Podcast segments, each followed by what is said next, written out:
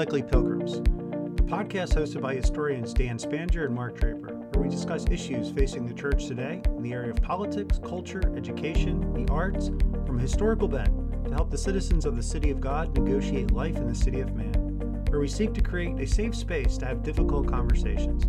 If you like what you hear, you can follow us and read our blog at unlikely pilgrims dot com. You can subscribe to this podcast at iTunes, Spotify, or SoundCloud. You can follow us on Twitter or Facebook, and you can also email us at unlikely pilgrims at gmail dot com.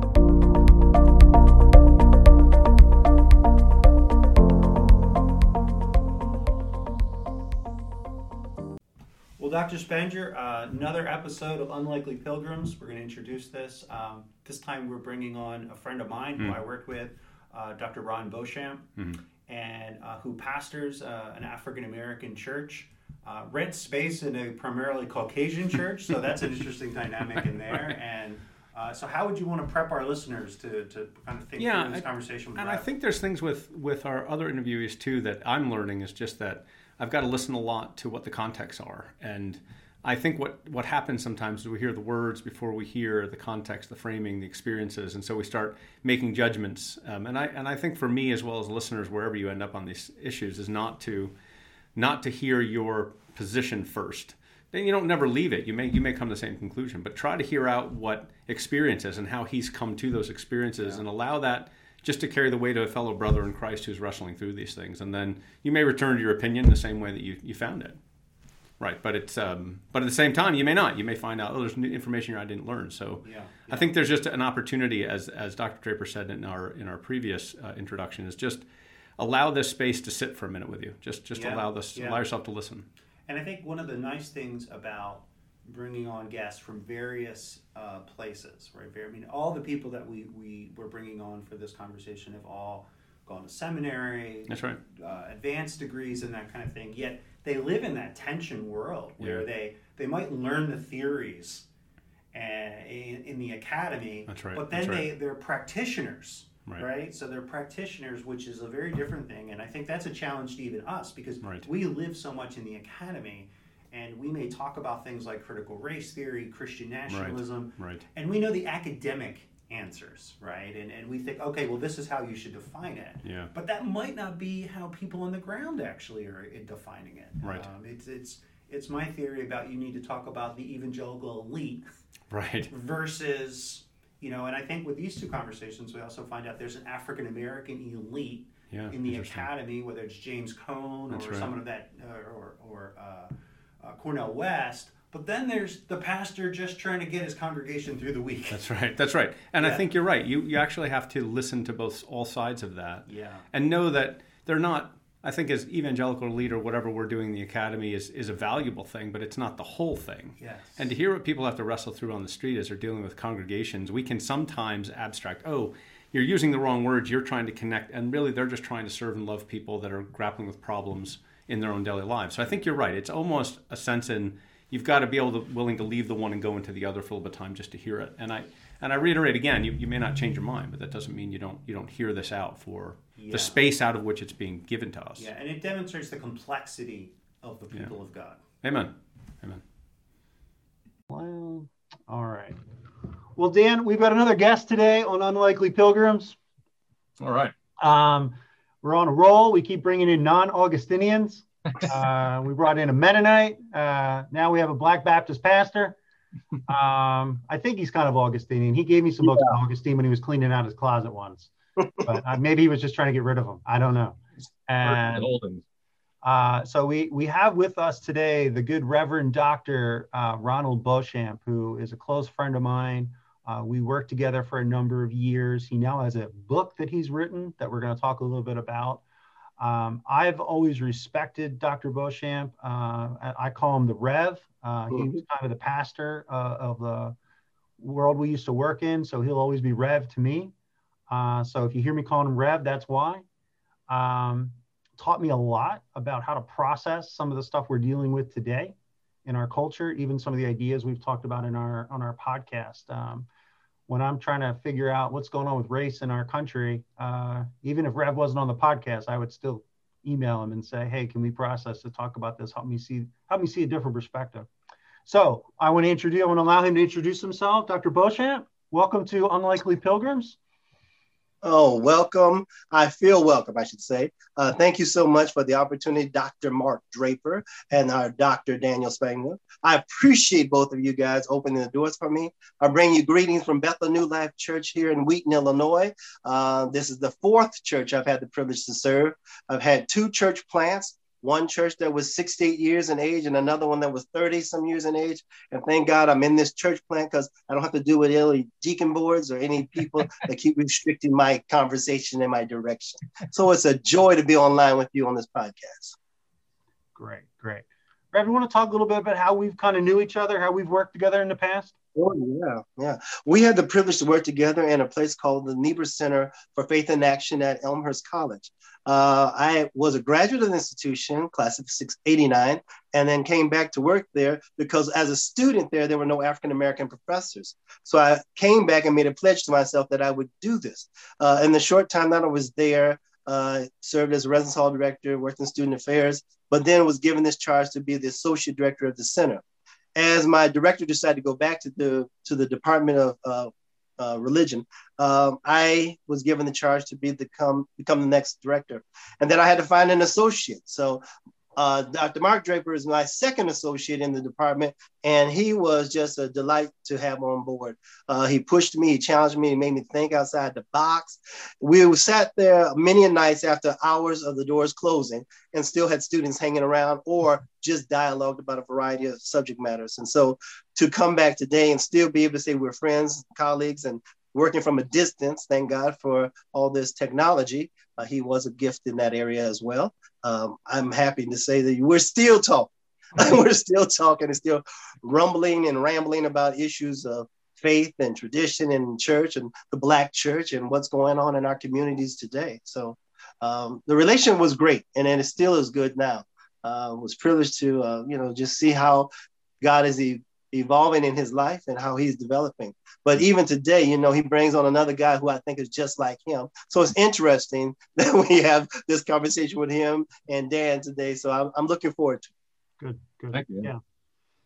And so what we've been trying to do, um, if anyone, for the listeners, we've been trying to process the divisions in the church. Um, a lot of churches are divided um, mm-hmm. over the issues of politics, Uh, race, uh, the virus, right? We, we've talked about what all isn't, yeah, what doesn't include it in that list? Yeah, I don't know anymore. Um, we, we've spent some time talking about Christian nationalism, about Trumpism, about critical race theory, all of these, some of these ideas. Uh, and long before even the podcast, I, I, I called Rev and said, are you seeing this? Are you seeing this in these, in your churches?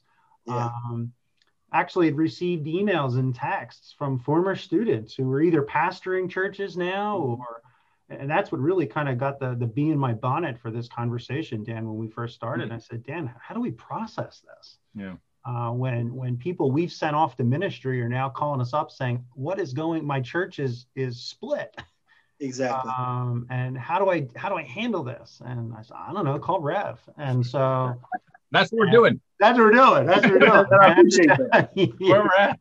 Yeah, yeah. That that was always the answer I had when we worked together. Well, that's ah, a good that's place Rev. to start, maybe, isn't it? So, so Rev, can you can you tell us about what you've experienced in your church as a pastor? Yeah, like what, what's going on where in your experience in the church? You you and I had some conversations offline that I think are super helpful with everything well, that you've been going through. Well, let's look at the last year or so, coming from the end of twenty nineteen through the early part of twenty twenty. Before the pandemic took hold of our congregations, we saw in the Black church a lot of our senior pastors passing away. Uh, Reverend Clay Evans from Chicago, which was a, a major stalwart in the in the city of Chicago, and then we saw others around him, others, st- um, you know, just legends in their own right here and across the nation starting to leave us. So we're starting to see that happening. So the next wave of uh, ministers in the, in the community and pastors, we were starting to question amongst ourselves, who's going to take leadership? Who's going to do these things? Even this, uh, the Chicago Baptist Institute, which was a institute that was designed to train um, young Black ministers, both male and female, at a reasonable discounted rate because they couldn't afford seminary.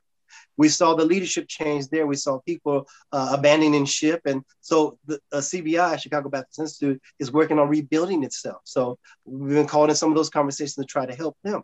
But what we saw when the pandemic hit was this disconnect. Uh, African-Americans or Blacks, allow me to use this interchangeably, um, found themselves struggling during this season because we are worshipers. We love the art of going to church to worship, mm-hmm. love to sing, love to clap, love to play the drums, love to play various chords, be it blues or jazz on the organ, saying it's church music, whatever. We do these things and we're excited about that. We get together and we don't just do the regular get together and hug or the passing of the peace moment. We get together from the moment we're in there. And sometimes we sit there after church like we don't want to leave. Mm. So to have the pandemic tell us, you can't come into the church, you can't sing, you can't do all these things because you're going to pass out droplets, was a crushing blow to the, the Black experience. So I've had several of my uh, Black pastors, you know, go back into their churches, put up a praise team and said, well, we got to do something. I can only have ten or fifteen people, but I got to do something. I can't sit there. So they got them standing six and seven feet apart from each other with microphones, trying to provide the music and the atmosphere. And they're all doing things through technology now that they haven't used before. A lot of pastors have not been on Facebook, did not use Twitter, did not uh, communicate with their congregants. So they were struggling. And so it's learning this and, and figuring out new ways to do things, Zooming every meeting from Sunday school to Bible study to special conferences, uh, doing virtual events. I mean, this is all part of what we're watching. So these last eight to nine to ten months have been challenging, but I've saw uh, a new wave of, of pastors rising up with the skill sets that desire this to move forward. However, in this season, we also lost a lot of churches uh, and or pastors, I should say. Pastors walked away, said it was too much, I can't handle this, and left their churches vacant. Hmm. And without a search committee or ability to do a, a thorough search during that season, a lot of churches stayed without, and a lot of deacon boards or church leaders or former pastors or old saints have been sustaining these churches. It's been an unusual season to watch this, but um, that's what's been going on in the church. So when you talk about even the division, uh, the division has come in because during this season, a lot of people blame the former administration, president and former administration, for what happened. How did COVID nineteen get out of control so fast? How has it negatively impacted our churches? How did it impact our jobs and the income and or the unemployment that we were going through? And um, people were upset with the former administration and praying for a new administration. People divided up in the churches because not all Black people are Democrats. Not all Black people. Run... they don't do that. So there's a whole nother level there when you talk about politics. Uh, we're very conservative in nature, very conservative in our appreciation for our relation with God. And the only reason that you see a lot of African-Americans uh, in the Democratic Convention is because the Republican Convention doesn't respect us or welcome us to the table appropriately. And that uh, the discomfort is worse than what it would be. So neither party is winning the award right now. It's just one is leading or letting the other one participate. I hope that answers your question. No, it does. You said something really interesting too. I mean, the whole country's just been traumatized by COVID nineteen. Yes. Um, and but something you said in this and even offline that I think is very insightful for the the Black church experience is that being together in worship is so important.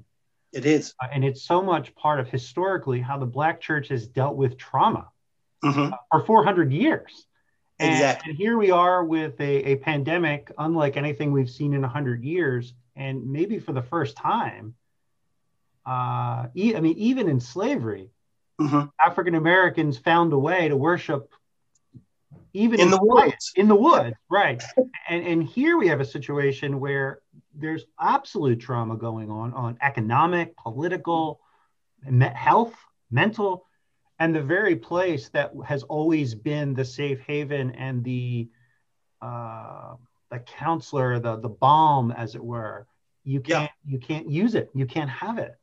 I have an associate minister right now who is struggling with the fact that we can't gather and meet. He loves to sing. He loves to be in the con- uh, confines of the of the body of Christ and be there to hug and receive love, you know, he can't get it. So he asked me there, why can't we do this? Why can't we? And I said, well, C D C guidelines won't let us. Uh, the church that we're renting from won't let us, you know. And so there's another body that's controlling our relationship right now. Mm. And uh, that's very disturbing. So we're seeing mental illness on the increase because you're not able to release yourself. Now, I used to tell people all the time, I said, the beautiful thing about the Black church was, uh, forgive me, gentlemen, but the white church and the white world was so cruel sometimes that the Black church was the one place we could go to, scream, shout, run around, roll on the ground, and jump up and say, hallelujah, thank you, Jesus, I made it. Got through another week, and no one locked us up. Right, right. Okay? The, the, the challenge is, is that you can't scream and yell at your boss. You right. can't scream and yell on your job. You yeah. can't scream and yell in the community. They will put you in a straitjacket and take you away. Yeah. But in the Black church, you can say, they've been so cruel to me. They've been so mean to me. And then say, ah, thank you, Jesus, I made it. Yeah. Yeah. Well, so, it's, it's when, when, when everything on the social distancing started, Dan, I was like, well, we're Presbyterians. We've been doing that before pandemic. So we'll be fine. We'll be fine in that. Yeah. Social distancing. We prefer social. How we worship. Yeah. Yeah. yeah. Well, well, Rev, let me let me say, because I think there's something we've stumbled on in our own conversations about this, that there tends to be, that we as a community, say white and uh, African-American, there tends to be different approaches. And I think what in the church for a lot of white churches tend to be a little headier, a little abstractier. The yeah. worship is what goes on in the mind, and you're thinking through things, and you and you have a good exegetical sermon. Um, yep.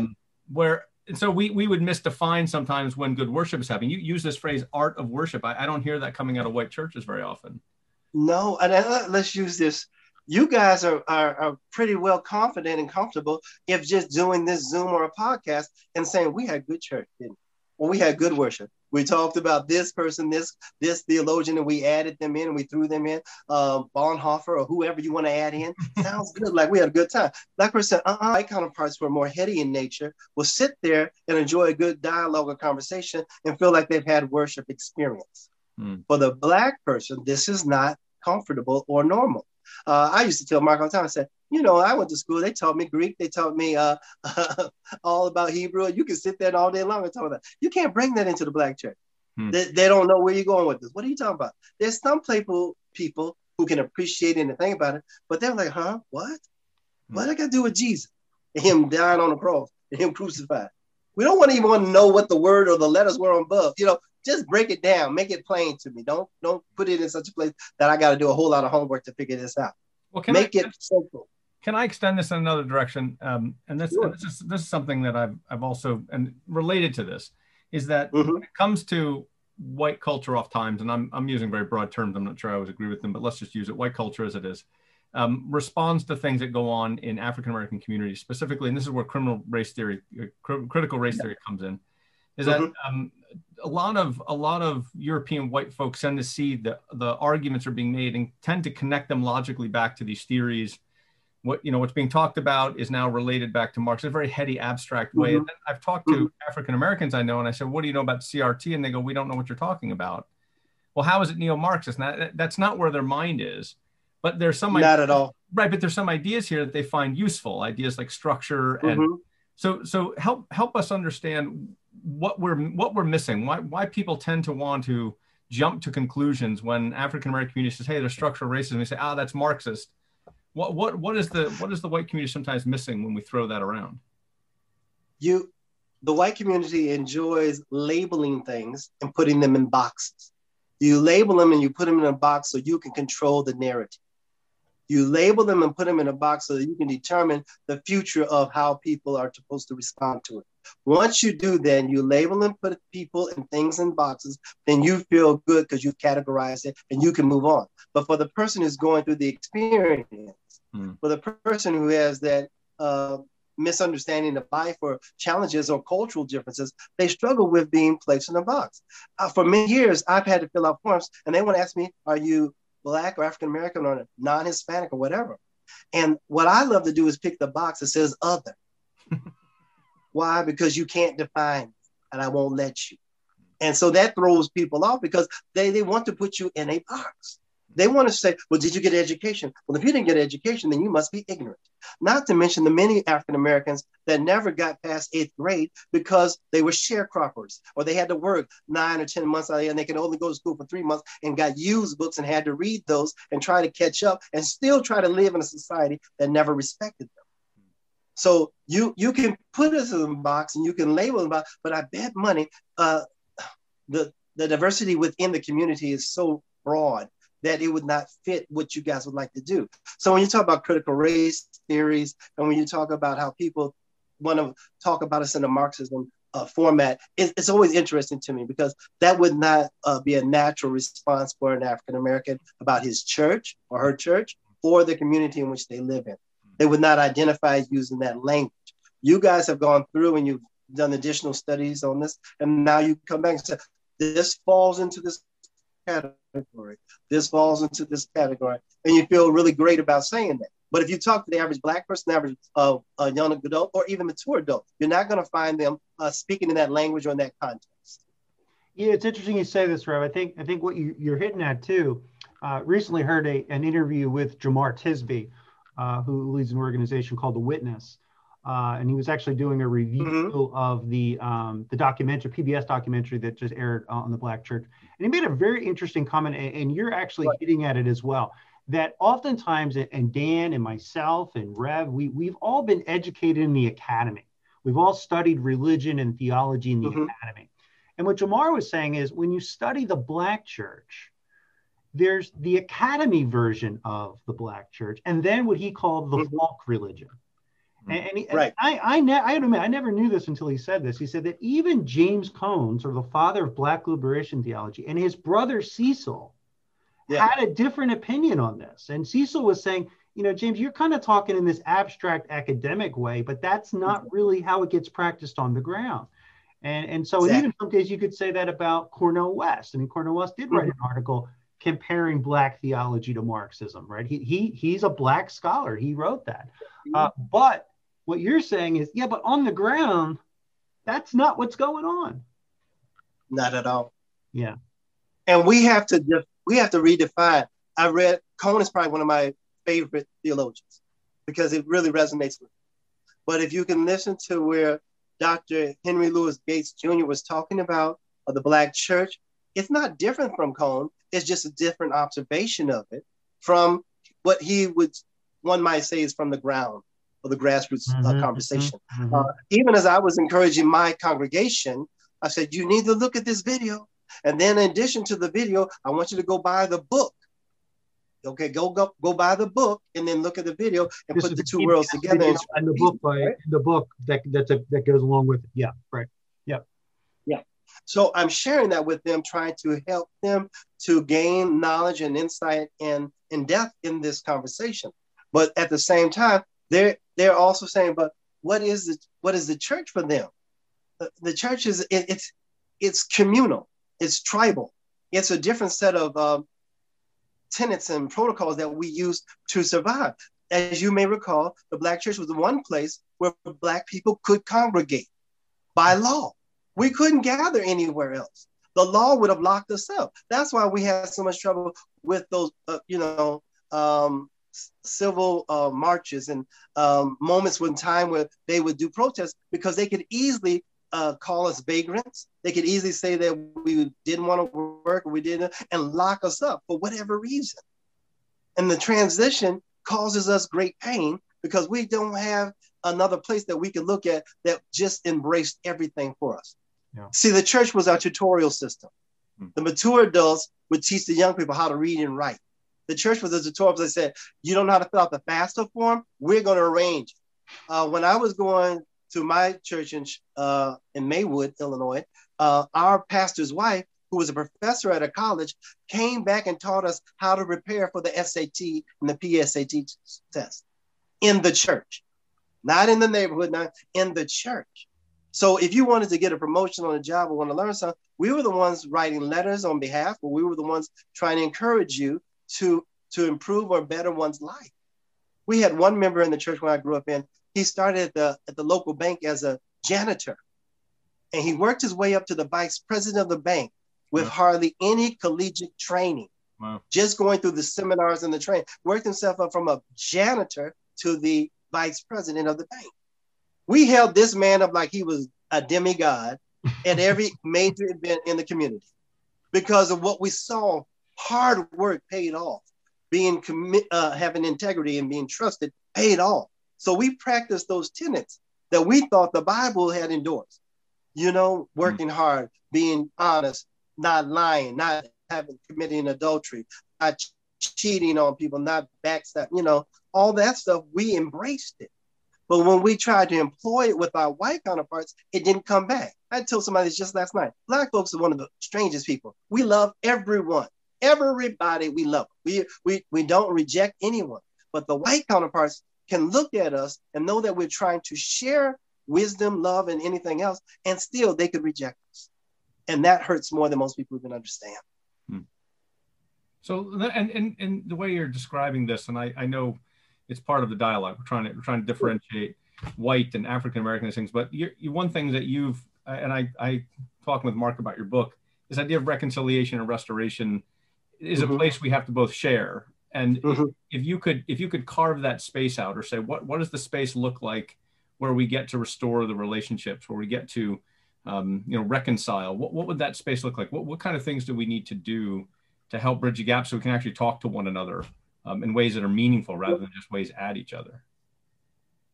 Uh, one of the things that our congregation is going through right now is a book called Be the Bridge by Latasha Morrison. I don't know if you're familiar with her, yeah. um, but she wrote a book. And so in the book is also a leadership training session. So um, ten people from the two congregations I work with, Hope Presbyterian, which is predominantly white, and Bethel New Life, which is African-American, went through the leadership training together. And we're now breaking out and training or leading other people through book discussions about this, about how we can reconcile.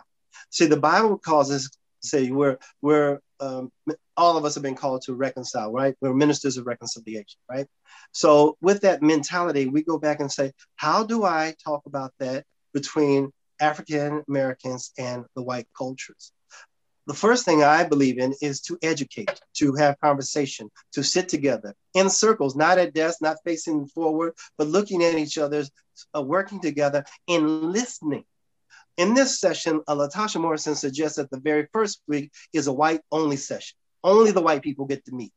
And they talk about sixteen principles that are challenging to the white people across the board about how you deal with Uh, the white fragility? How do you deal with uh, white privilege? How do you deal with all those other concerns? So the white group just talks by themselves and calls each other out. I've seen this, I heard this, I know this, and they work towards a, a commonality. Then we introduce the African Americans into the next week, and then we talk together and we talk about awareness. How do I know you have a problem if I'm not aware that you even exist? How do I know you have an issue or your children are struggling if I don't even recognize you as a full human being? Remember the Constitution in the early stages, three-fifths a person? Some people still believe that to be true. They still believe that the African Americans don't have any rights, don't have any privileges, should not necessarily be granted anything or afforded anything. So when you have that mentality, it's very hard to come and have a conversation. So you have to sit down and you have to work through those, those um, initial, I call them difficult moments, where you don't walk away and everyone's always smiling. You don't walk away and everyone's saying, oh, this was a wonderful meeting. We just had a great time. You walk away and you feel like crap. You feel like this is terrible. Like I, my people did this. We are the recipients of that. And you talk and you wrestle with it, but you don't hurt each other. A spirit of reconciliation, I believe, is the opportunity for me to hear you and to say, I recognize you as a person and I give you a chance to share your story. And then you listen to me share my story. And then we say, how can we live together in this world to uh, to get to that point? Let me ask you this question, Rev.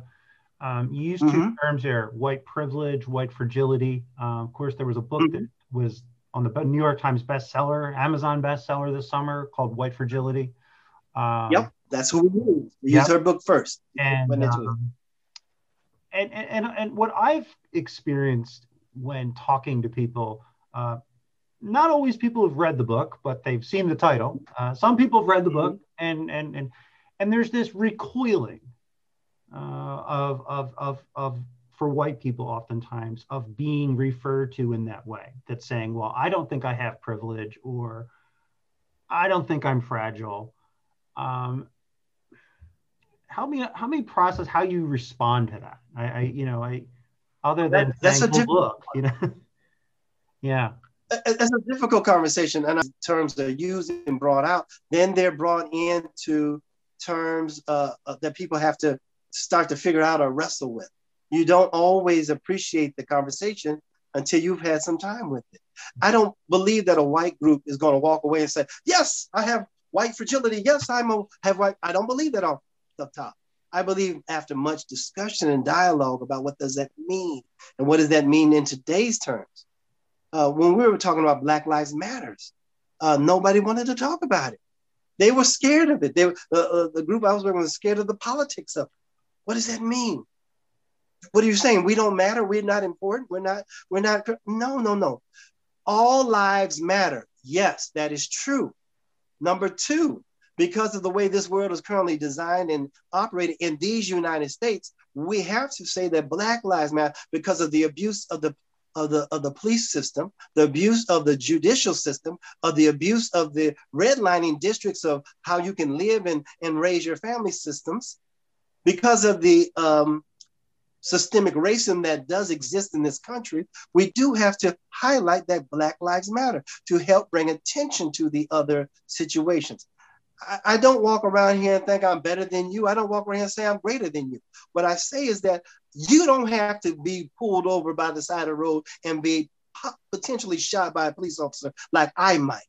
You may never get pulled over by the side of the road and never be challenged about how fast you're going. Is your tail light out? Uh, let me check your license. Let me see your, your, um, your insurance card. You may never experience that, but I every day have an option where somebody might walk up to me and do something to me just because they don't like me. I've, I've heard in these conversations when we talk about things like this, and you say white fragility and mm-hmm. structural, and, and we use the term white, we sort of, for a lot of people, homogenizes all white people are this way just because you're white. And you say, well, the African-Americans, you've got you've got critical race Marxists in here, you've got mm-hmm. you know, black mm-hmm. nationalists, Islamists, you've got, so there's a lot of variety. Um, and you say, well, yeah, but those don't apply to us because as African-Americans, we don't, we're Christians, we don't believe that.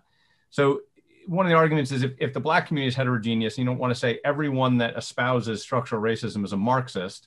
Some some African-American leaders are, but most aren't.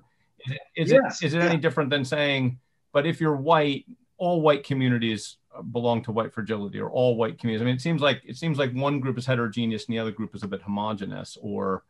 Uh, Dan, I think that's the mistake. That's the mistake. You can't say that and legitimize your position. Um, every cultural group is heterogeneous in nature, yeah. every cultural group.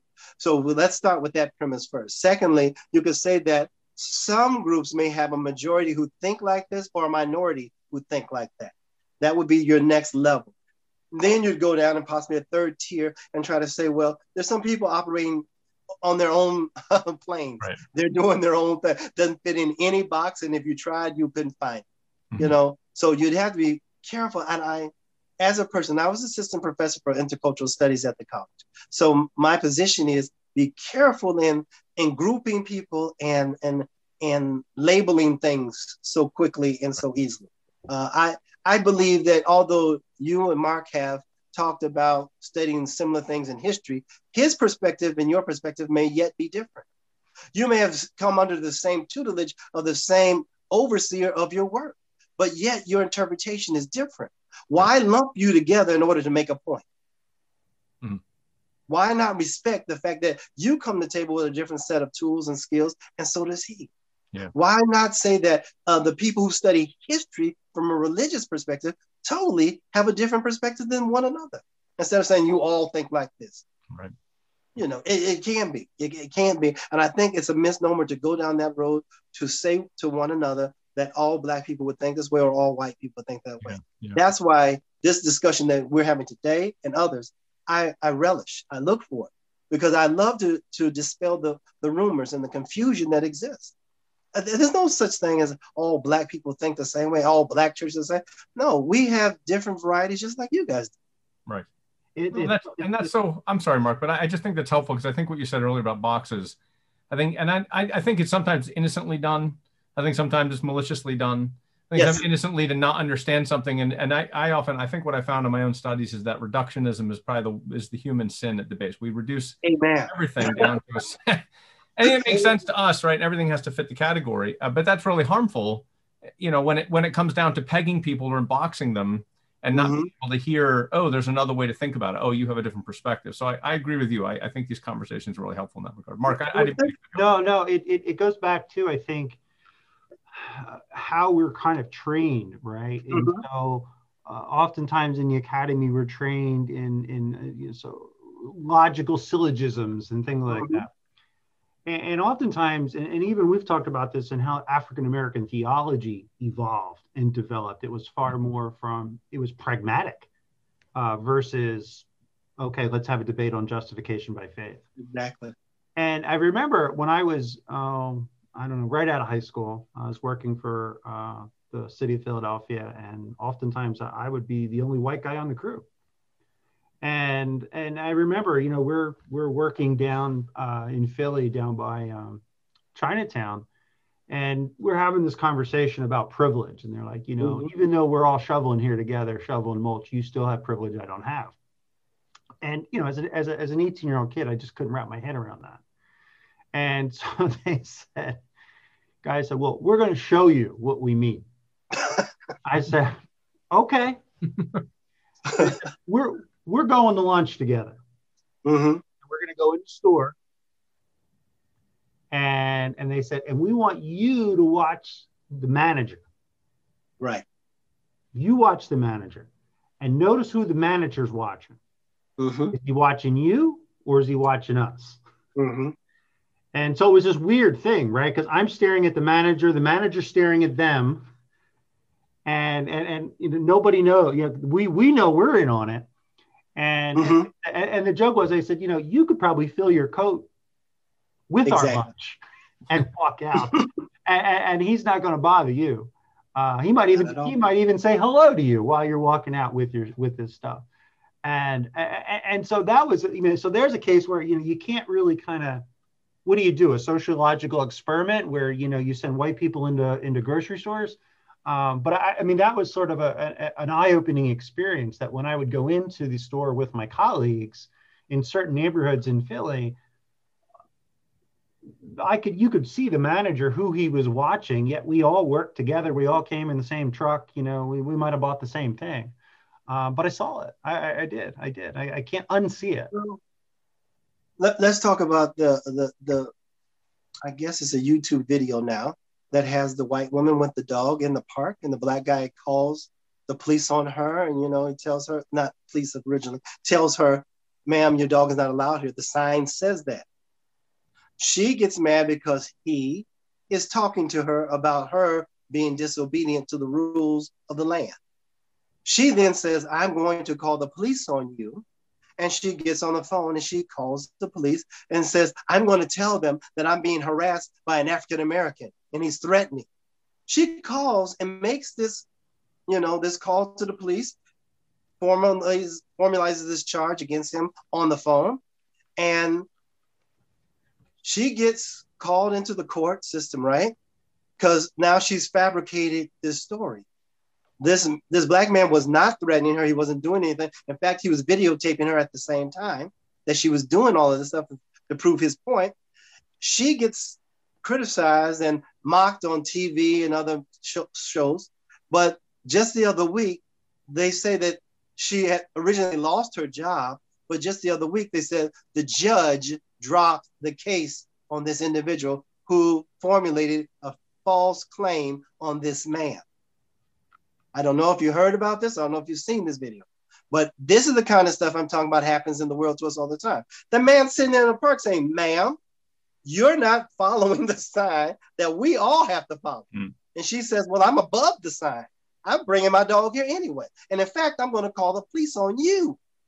And I'm going to tell them that you're a threatening black man. This is not the first time this has happened.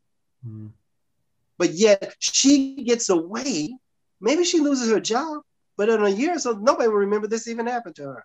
They'll go on, she'll adapt to a new situation, a new town, a new name. She'll go on with her life. But if a black man does something wrong, he's got a record. He's got a, a, a system where they got to check on him, go in and pee in a urine cup and get traced and tracked so that we should ever drop any blood anywhere in a urine. We will know it's you. What? And you have this track record. In her case, is thrown out and dropped and moved on. It sounds simple, but it's the reality of the world in which we live in. The black church has been comforting for years. Black people have been mistreated, comforting for years those who have been uh, ostracized by the larger community. Mark, those people who were talking to you are correct. You could have loaded up your coat, walked away with a ton of food, and the manager would not have bothered you. But one of those men picked up a Twinkie or a, a donut, ho-ho, whatever, and looked like he might have put it in his pocket, or looked like he was holding it too long, or looked like he was holding it funny. He would have got picked up, charged, and removed as and that, a lesson that, to the exactly, other black men. Who that's handed exactly them. What these guys were trying to show me, you know, and, yeah, you know, it was, and, and so one of the, one of the things I, I kind of want to ask both of you this question, and then, and mm-hmm. then I want to shift gears a little bit to, to talk about your book, Rev, because I think it ties sure. into some of this. Um, do you think some of this too is, is, is how, Dan, you and I talk about this as historians, is how we construct our narratives. Mm-hmm. um, and, and, and, and in historical situations, we, we know, right, that you could have two people out of situation and they're going to interpret those narratives very differently. Um, I, I wonder, uh, part of the, the racial reconciliation, part of, and, and again, in the church, right? I expect the church to get this right. I don't expect pagans, right? But I do expect the church to get this right. I mean, that's, that's what Galatians is about. Or even some religious colleges and universities. Yes. That's but, but anyway, um, do you think some of this is how we're constructing our narratives? That, that, that's kind of the question. Yeah, I mean, I, I think it is. And I, I think this is where, you know, there's a lot of misunderstanding. Misunderstanding. I, I don't think that there's not, you know, moral failure and wrong. I would certainly say there is. But I think there's also, I mean, I just know in a lot of rural communities, there's no interactions with African-Americans, mm-hmm. very little. So it's mm-hmm. here on the news and, and you got C N N going this way and Fox going this way. And, and whatever, whatever narrative you believe tends to then determine the facts for you. And I, I think right. for And I think there's enough facts to make every narrative, like strain every narrative, right? We can't, we don't know how to hold this all together. But, you know, mm-hmm. for, for someone in a white community to say, look, most most crime is black on black, or most homicide is black on black, then that forms the narrative. Well, now these are the problems that are already there. And so when cops get involved, it's already way down the road when there's all these problems.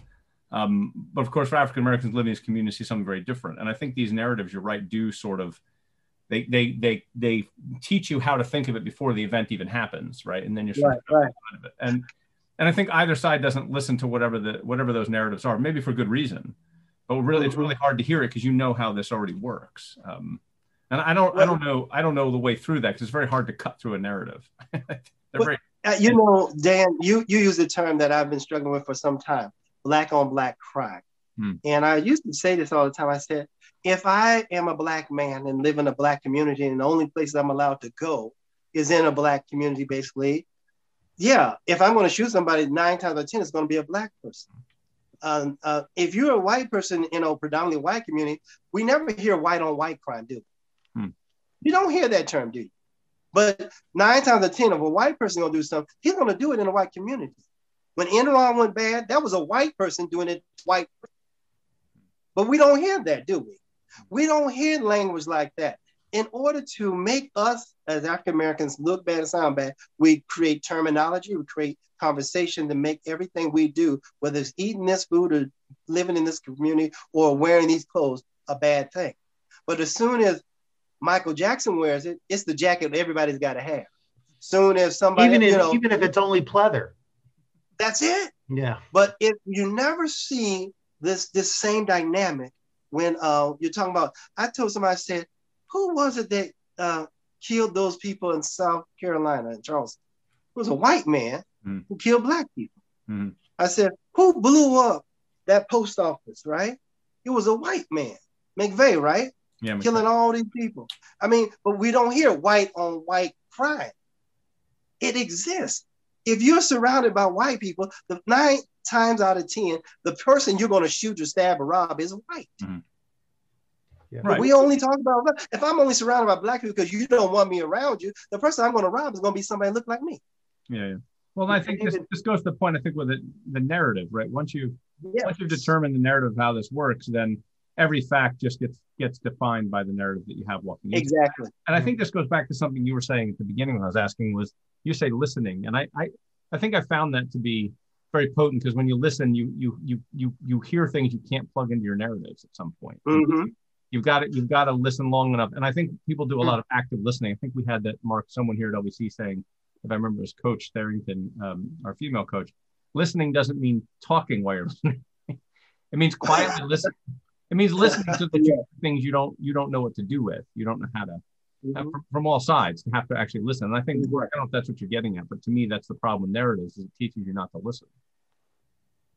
Yeah, well, you, you've like got to have... be careful with the narrative, right?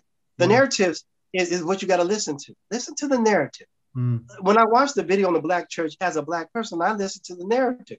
I listened to what they're saying. And I said to myself, yes, either I agree or no, that isn't the way we do. Uh, and then when I come to work, and I work in a predominantly white communities, I listen to how they talk. Well, and I think too, this, the narrative thing, one thing I'll say is when I, when I tell the story um, about my experience, mm-hmm. the weird thing about that is where I grew up, it was a predominantly white, I mean, Philadelphia was very segregated. So it was a, it was a white, I mean, it was very segregated. I was in, I grew up in the white Jewish section, right? You know, versus mm. the white Catholic section. Shalom. Um, and, but when I had that experience with my, with my coworkers, um, it, it was maybe a twenty-five minute drive from my house. Mm-hmm. Like it wasn't like even going to, uh, it wasn't a, a distance. It wasn't a long distance. It was probably no more than twelve, fifteen miles from my door. Mm-hmm. Um, but the the the way we were kind, I was kind of catechized, the way I was raised, understood, it was different. So, Reb, let, let's let's shift a little bit, because you okay. your your title of your book, uh, it's In Your Response. Mm-hmm. I love that. And, and and talk to us a little bit about how you came to that title, came to that book, because I think that ties into this, right? Because it's we can we, we've had this opportunity where we've talked about, okay, here's the problems, right? And and here's the hurt, and here's the pain, and and how do we get to, how do we respond to that, and then how do we get to a point of where we actually start to see some healing, right? And that's really what this book is about. It's about healing. Exactly. And if I if I go back to it, I'll say, in the year two thousand two, I pastored my very first church. And in the very first year, I was dealing with inner city African-Americans who were struggling. And they were having one issue after another. And I kept saying, okay, we got to talk about another way to, to respond to the issue of the day. And so I came up with a sermon in that early year, uh, first year, excuse me, that talked about it's in your response. You may have life's challenges come your way, but how do you respond to? What, what do you choose to do to make your life better versus just always playing the victim card? Um, so in two thousand fourteen, I was challenged by a system that removed me from an employment after fourteen years of service. After fourteen years of service, I, I didn't know which way to turn. One week after being asked to leave there, they then turned my paperwork over to the, the police department, and the police called me in, the detective met with me, and they began to charge me with things that I was like, what? What is going on here?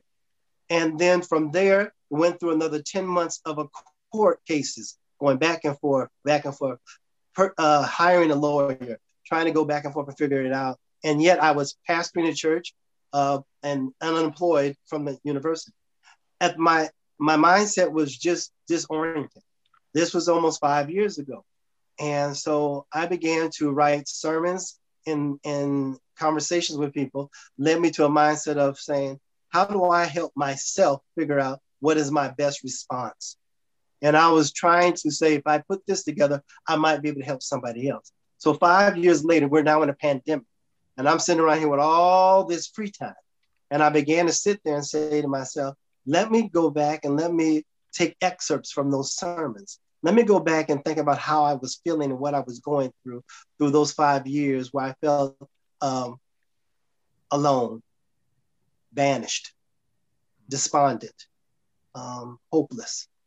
And just wanted to cry and turn in a corner and, and crawl into a ball, you know.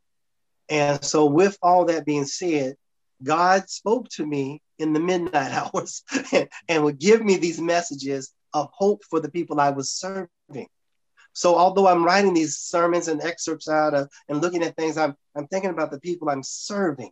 And then he was saying to me, if it's good for you to tell them, it's good for you to hear.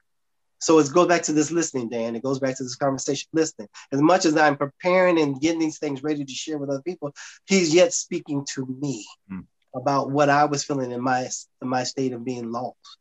And so for this season of going through this pandemic, I began to go back through uh, twenty plus years of sermons, mm. going back through twenty plus years of, of lectures and Sunday school lessons and things that I prepared and put together. And I said, what could I say to help somebody?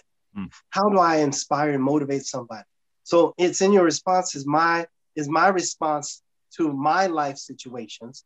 But I wanted to say, I don't want to just write a book that's a uh, autobiographical graphical picture of me. I need to do something to inspire somebody. When you're down on the ground and you see that things are not going well, how do you get up? How do you stand up?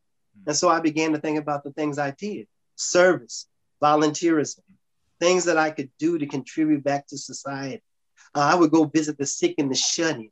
I would go do things to do for other folks instead of swallowing in my own self-pity. So I would figure out those kind of things. And then at the same time, I would be wrestling with myself.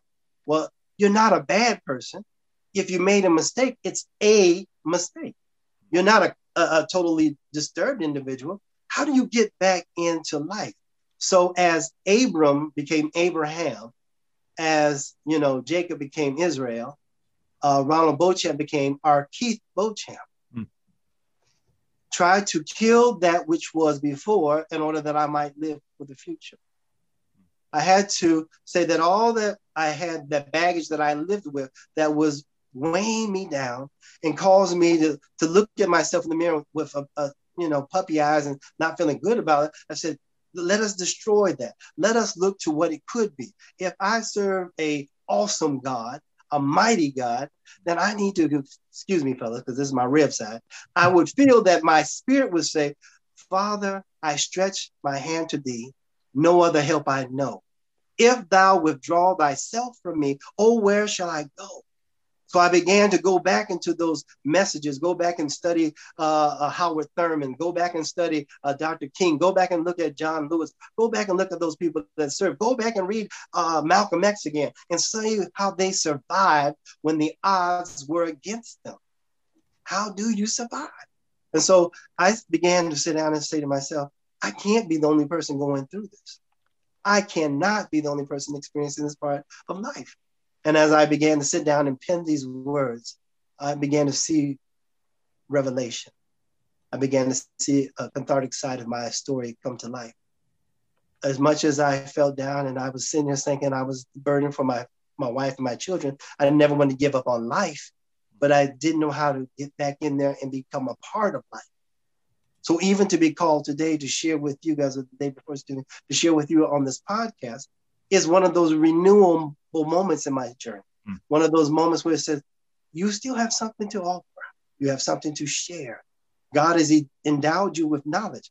You've earned two masters. You have two doctorates and was working on the third one when all of this went down. You're nobody's dummy. You're not useless. You're useful. How do you take that and make it helpful for the less fortunate, for those who might have a lot? There's a lot of intelligent people that sit around me and don't know my past, but they're sitting around me asking me questions because they want to know, how did you do that? Why would you go back and get work on a third doctorate? Why would you go back and want to go through? Wasn't one dissertation enough for you? Wasn't one thesis in the master's program enough? Hey, no. Is, yeah. For us, it is. Yeah, Rev likes to stick his hand I'm in the sand. I agree with you on that, Rev. Yeah, Rev, let me, let me ask you this question. Yeah. You said something, and, and having read the book, it seems like you had to get to a place in this where, one, you were okay with allowing yourself to be forgiven. Yes, yes. That, hey, that, you, have, you have to start there. You have to start off there. The page. And then something you said that was really cool that I think gets at this is, how do I help myself? But when I read the book, it, it it's Rev saying, part of helping myself was letting God help me. Thank you. You know, yeah. it was, it was, it, it was, uh, and, and, and it makes me think when we get to restoration too, Dan and, and Rev, I think that so much of this is the listening is important, but I wonder if when we go into these things, we go into these conversations with our narratives, mm-hmm. are we really going in there asking God, okay, God, help me see this? Thank you. Or that, that, am I going into these conversations with, I already know how I think this is going to play out. Right. And, and so, but I'll go through the motions because, you know, I, I don't want to be a white supremacist or I don't want to be uh, uh, a C R T person. So I'll, I'll go through the process. Um, that's exactly what this is like. Yeah. And that's what I was looking at. I needed help first. Uh, I go back to that same counselor mentality. Until you are willing to admit there's a problem, it's hard to get healing or deliverance. You have to start there. For mm-hmm. I have a problem. I have an issue. Let me deal with my personal problem first, and, and then say, God, I need forgiveness. If I've hurt anyone or let alone myself, please forgive me. Mm-hmm. I am still your preacher. I'm still your child, right? I have to go back there and cleanse and amend, ask for atonement and move forward. As you're going through that, you said, now, Lord, you did not take me through that valley-like experience so I can just talk about it by myself. Mm. You took me through that valley-like experience so that I could help others. Mm. I've never done any work or done any job where I didn't help. Book allowed me to go back and say, you know, what you went through was, was, wasn't for, for vainglory. It wasn't to come back and say, oh, didn't I write a wonderful book? Oh, didn't I do this? It wasn't that. It was to, it was to go back and look at my story and say, just like you wrote about Noah in the Bible, just like you wrote about David. David had flaws. Noah had flaws. They said Noah was drunken, right? Brothers, two sons came in walking backwards. They didn't want to see his father, but one laughed at him, right? David was, uh, uh, you know, stole uh, the wife, uh, uh, the man next door, watching her from the balcony, got all excited. Well, because he did what he did to Bathsheba, God, uh, you know, told David that child's going to die. So we each, in our own way, maybe you guys have your own stories, have gone through something where we were challenged, criticized by God, even pushed by God to say, are you still going to do what's right, even though you have an issue? And so I went back and I wrestled with myself. I, when I was talking to the publishing company about this, they kept saying, well, do you want to do that? I had to hire a lawyer to say, what can I say or what can't I say so I don't become an offensive writer? I want to be able to tell truth, but I want people to understand I'm not trying to agitate or irritate anybody, mm-hmm. but I need to tell my story to help you understand how you can uh, stand up and talk. I think this is a good way to kind of wrap things up. And I think that what I'm pulling away from this is, um, in this whole conversation, uh, Doctor Beauchamp, Doctor Spanger, um, when we're talking about reconciliation of any sort, mm-hmm. personal, uh, but particularly in racial, maybe one of the big problems is it's hard for all the parties to agree there's a problem. Bingo. You know, it's it's it's it's um, maybe you know we're we're and and and possibly again I'm, I'm kind of thinking out loud in this is it. Do we throw out some of these, create these narratives or throw out some of these uh, invectives at each other just to prevent us from having to admit there's a problem? Um, and that that could be where we need to spend our time as the church, is just focusing mm-hmm. on, hey, there's a problem. And whether you be- want to believe it or not, you've got brothers mm-hmm. and sisters in Christ who surely think there is. Mm-hmm. And, and how do you hear that? And let's not be dismissive.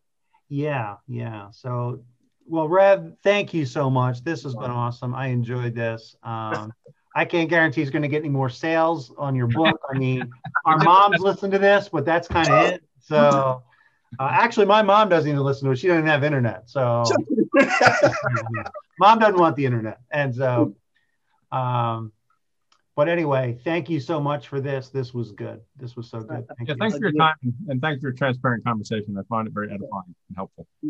No problem. I appreciate, again, the opportunity to share. You guys have been great. Uh, I hope somebody listens to us. That's it. Find out. Your hope is what we need right now, Doctor Beauchamp. Amen. All right.